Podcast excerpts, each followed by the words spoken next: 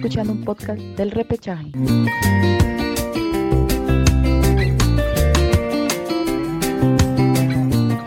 Hola, hola, hola, hola, ¿qué tal? ¿Cómo están? Mi nombre es Gabriel, estoy aquí junto a Aderly.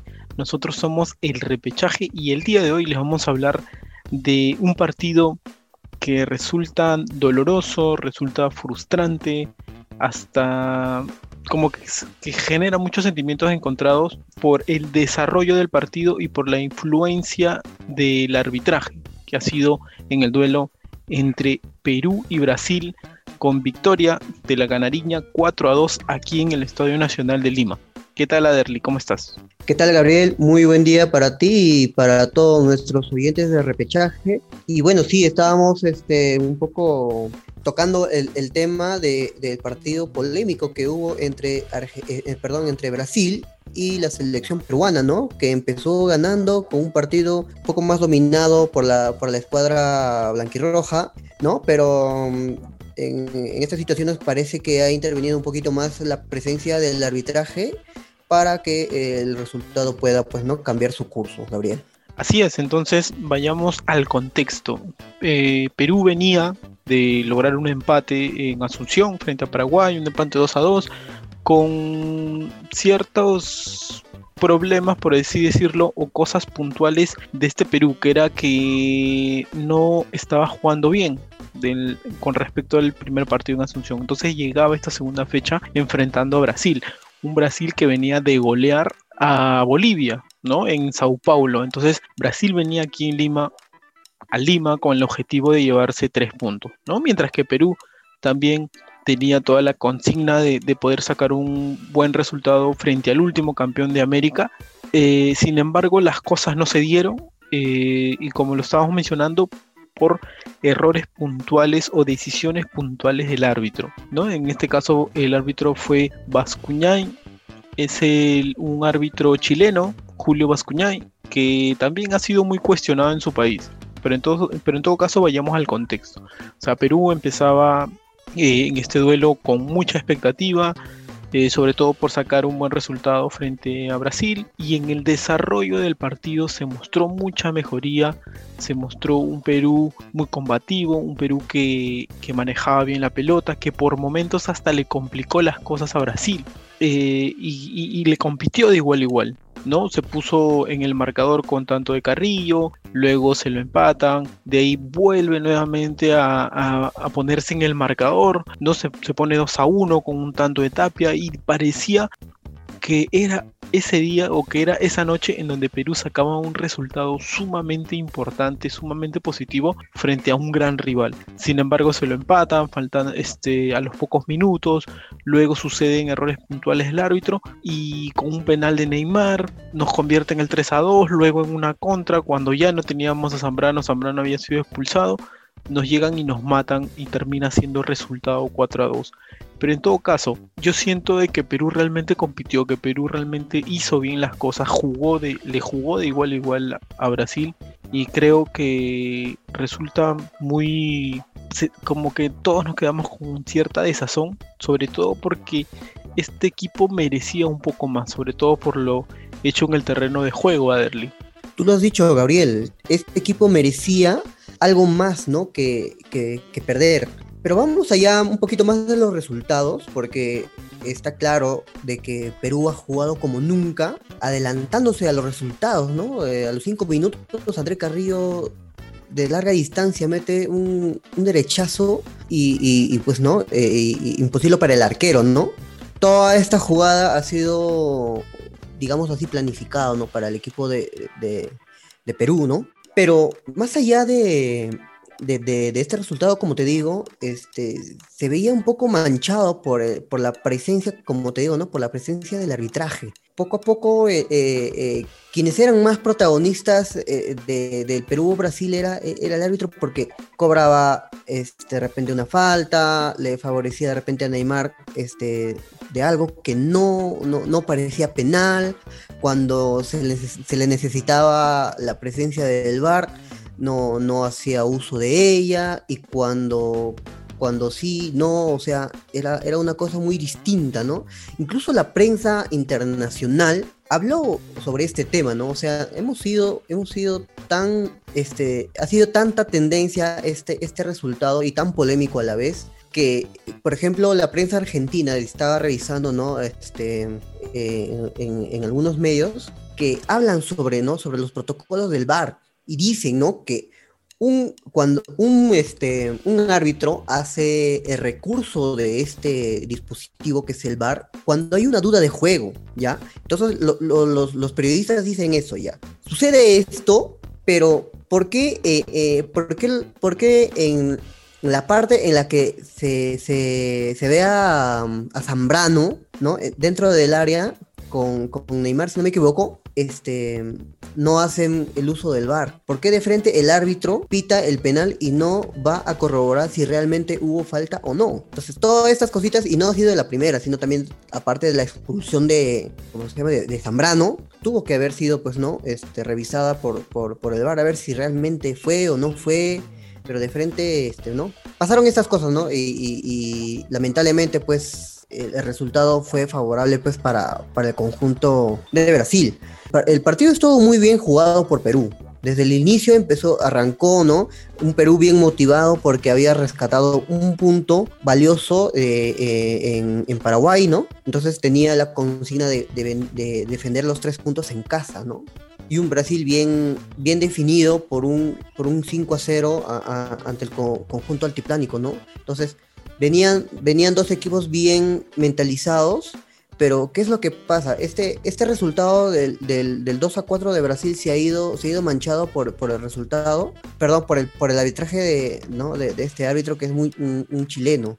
Yo en lo personal es la primera vez, de verdad, para mí es la primera vez que veo a un árbitro que se note tan, tan evidente la parcialidad hacia un equipo es la primera vez, nunca en mi vida había visto un árbitro que, que se denote o que sea tan tendencioso con respecto a un equipo en específico, porque hay eh, faltas puntuales donde a Perú, se lo, a Perú le cometen, pero deja jugar, pero sin embargo hay ciertos eh, faltas en Brasil que sí las termina cobrando y de a poco, de a poco empieza a poner a Brasil en el, terreno peruano. Obviamente ya las cosas, el tema defensivo, de si Perú defendió mal o defendió bien, eso por ahora dejémoslo en, un segundo plano, pero se notaba eso. Y lo que tú mencionabas de que ante faltas o, o sanciones que generaban revisión del VAR no las hizo.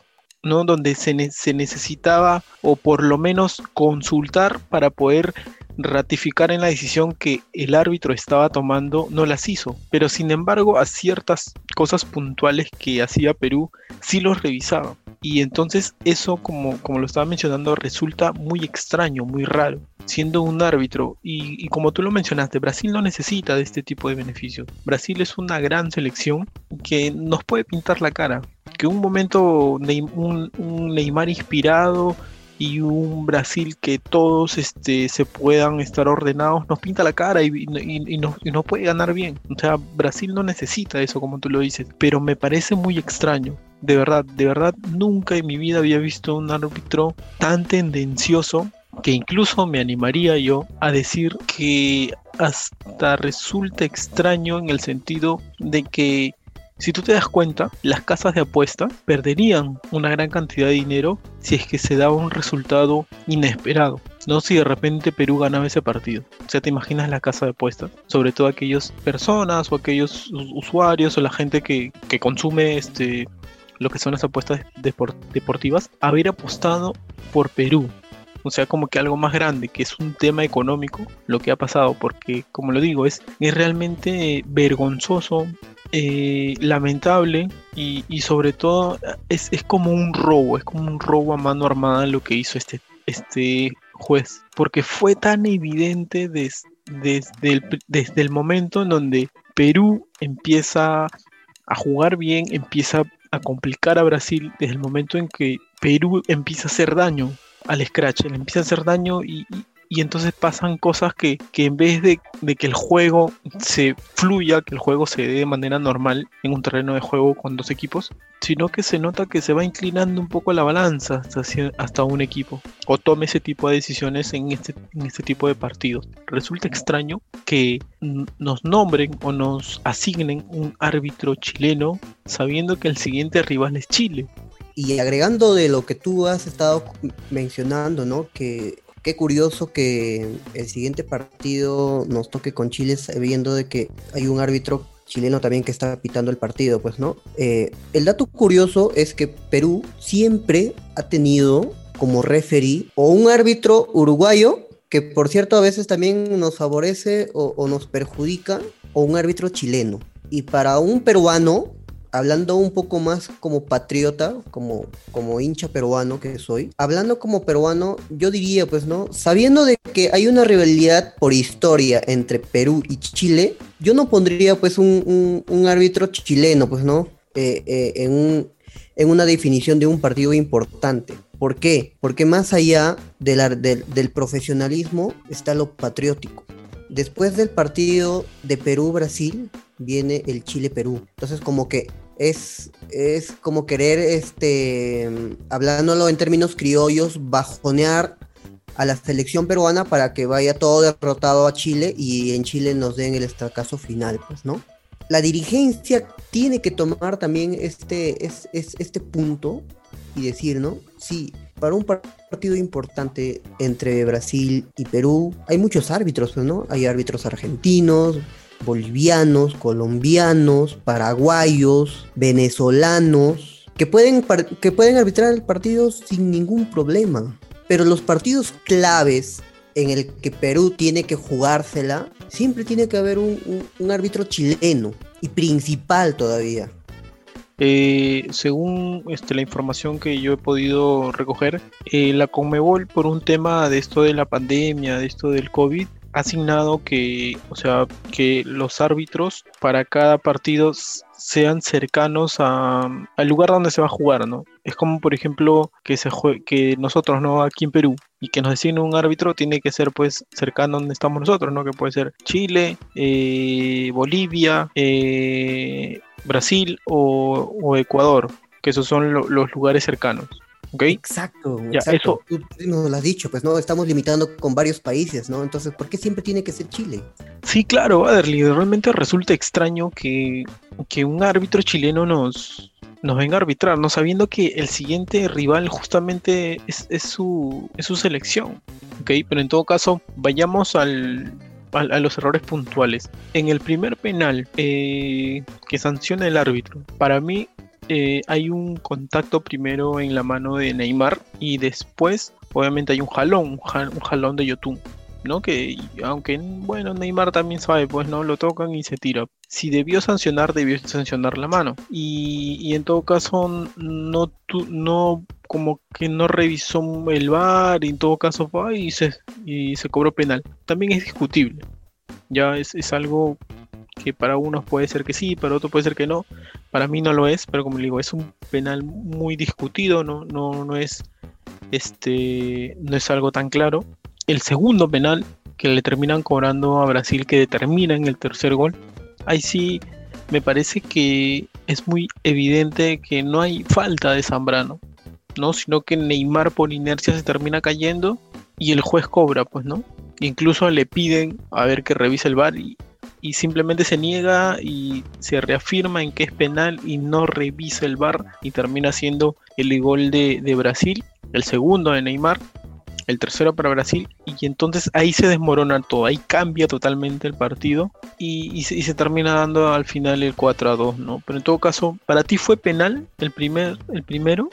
Está claro de que se vio la mano, ¿no? De Neymar y el jalón, pues, ¿no? De, de YouTube, ¿no? Si es que el árbitro solamente vio el jalón y hay un reclamo por parte de la selección peruana, el árbitro tiene que tomar la decisión de revisar el VAR, porque para eso se hizo, ¿no? Para eso se innovó esta tecnología, ¿no? No está, pues, ¿no? Para, para darle este, simplemente trabajo a los demás árbitros, ¿no? Para, para salir de la duda eh, eh, en el programa argentino justamente hablan de eso. ¿Qué hubiese pasado si no había VAR? Y dice, si no hubiera VAR, simplemente hubiese quedado en la polémica. No, pero que sí, que esto, que el otro, pero ya. Pero existe el VAR, se innovó, se, implementó al fútbol. Entonces, ¿para qué va a estar un VAR si no lo vas a utilizar? Y si lo utilizas, utilízalo bien.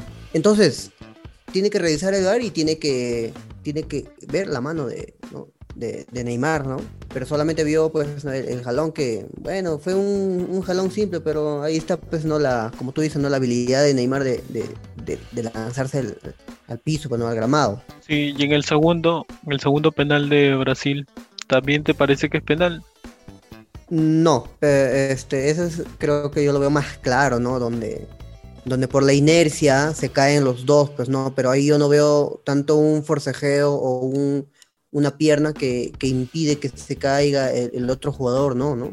O sea, eh, ha sido una jugada fortuita, ¿no? Un forcejeo así de, dentro del área donde, donde puede ocurrir cualquier cosa, pero este, siempre un jugador sabe y se cuida, pues, ¿no? En este caso, Zambrano, este, por, tal vez por el, por este, por, por por el antecedente que tiene, este, lo, agarraron, pues, ¿no? Ya los, brasileños lo conocen como es este Zambrano y, siempre se gana al menos una amarilla, se, se gana su acumulación de amarillas y, al final lo expulsan, ¿no? pero no, en, este momento no, no, ni siquiera este, hizo nada, pues, ¿no? Simplemente se cayó así como, como una jugada fortuita, como ya lo había mencionado, pues, ¿no? Ya la expulsión de Zambrano ya es a consecuencia de la frustración por no poder hacer nada frente a este tipo de arbitraje, Gabriel. La forma de actuar de Zambrano fue excesivo, es algo que no debió de hacer, es algo de porque fue una agresión, fue un golpe a un jugador y, se fue expulsado, creo yo, eh, bien, bien, se fue expulsado bien, eh, pero como tú lo dices, o sea, es producto de que lo sacan a él del partido, producto de la frustración como tú lo mencionas. O sea, fue tan evidente el error o los errores del juez que desencadenó en la actitud de Zambrano y el golpe que le hizo Richarlison a Trau, donde le cortaron, justo estuvo sangrando ahí en, los inicios nada más del partido, en el primer tiempo. Y el árbitro ni siquiera pidió revisar el bar, simplemente dijo una jugada fortuita. ¿Qué, ¿Qué se espera? Yo, en lo particular, es que este árbitro no vuelva a pisar un campo de juego jamás. No solamente por Perú, sino por los demás. ¿Qué tal de repente a otro, a otro, a otro equipo le, también le puede terminar perjudicando? O sea, o sea, imagínate lo que puede suceder. Incluso que genere tanta impotencia, hasta se puede uno perder los papeles con ese árbitro, Adderley. Sinceramente, después de haber visto este tipo de arbitraje, no, no tengo más palabras que decirlo, ¿no? Yo también siento esa frustración hasta el día de hoy de, ver cómo la selección peruana, digámoslo en ese sentido, injustamente ha perdido un partido, ¿no? Sería bonito que pierda el partido, pero de la manera este, limpia. Y te vuelvo a recalcar, porque yo siempre sigo a los medios argentinos y estos medios argentinos, y este, y este periodista dice, pues, ¿no? Brasil no necesita ayuda, no necesita ayuda para nada, este. Y tampoco entiende por qué, por qué un árbitro tiene que favorecerle a un equipo tan grande, un equipo con historia, un equipo con gran trascendencia, es el pentacampeón del mundo, ¿por qué tiene que ser favorecido por, un árbitro y perjudicarlo, pues, ¿no? A, un Perú que juega bien, que, que, está recuperando su estilo de fútbol que poco a poco está este, realzando su nombre como, como, como la selección de esos tiempos donde, donde era respetado, ¿no? Era temido por, por los rivales. Sacando un poquito de todo esto, eh, yo quiero resaltar este, algo, algo muy importante que este, un maestro mío me, lo dijo hablando así personalmente. Algo bueno está haciendo Perú para que otros equipos busquen ayuda en los árbitros o busquen ayuda de terceros. Algo bueno está haciendo Perú para que otras selecciones nos tengan ese, ese miedito. No voy a decir nada más y eso lo dejamos a criterio de cada uno de ustedes oyentes. Ya para cerrar el tema del arbitraje, simplemente que este árbitro ah, tiene antecedentes, ojo, tiene antecedentes en Copa Libertadores, en, eliminatorias, entonces resulta realmente increíble, insólito que haya impartido justicia en un partido tan importante como fue este duelo entre Perú y Brasil, sobre todo por todo lo que se estaba jugando. Eh, se genera frustración sobre todo cómo se pierde, porque obviamente eh, se puede perder sí sabiendo que el rival te superó. Y yo creo que en este partido Brasil no fue más que Perú.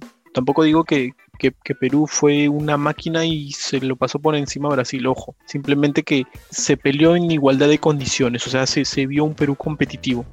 Y eso es lo rescatable ya creo que tenemos equipo, tenemos equipo para poder pelearle igual a igual a cualquier tipo de selección y sobre todo una selección top como es Brasil. Yo creo que Brasil, Brasil va a clasificar al Mundial, Brasil va a estar, va a estar en Qatar 2022, eso es, eso es un hecho. Y bueno, sí, en todo caso ya cerramos el tema del arbitraje y vayamos al desarrollo del partido.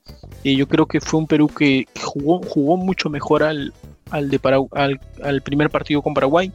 Eh, supo defenderse, se vio un Zambrano muy ordenado, se vio un Trauco ya más, más enchufado, eh, con, esos centros, con, esos, con esos, este, esos pases que nos tenía acostumbrados, sobre todo en la eliminatoria pasada. Eh, tuvimos un Aquino muy movedizo y un Carrillo que se, está consolidando en la selección.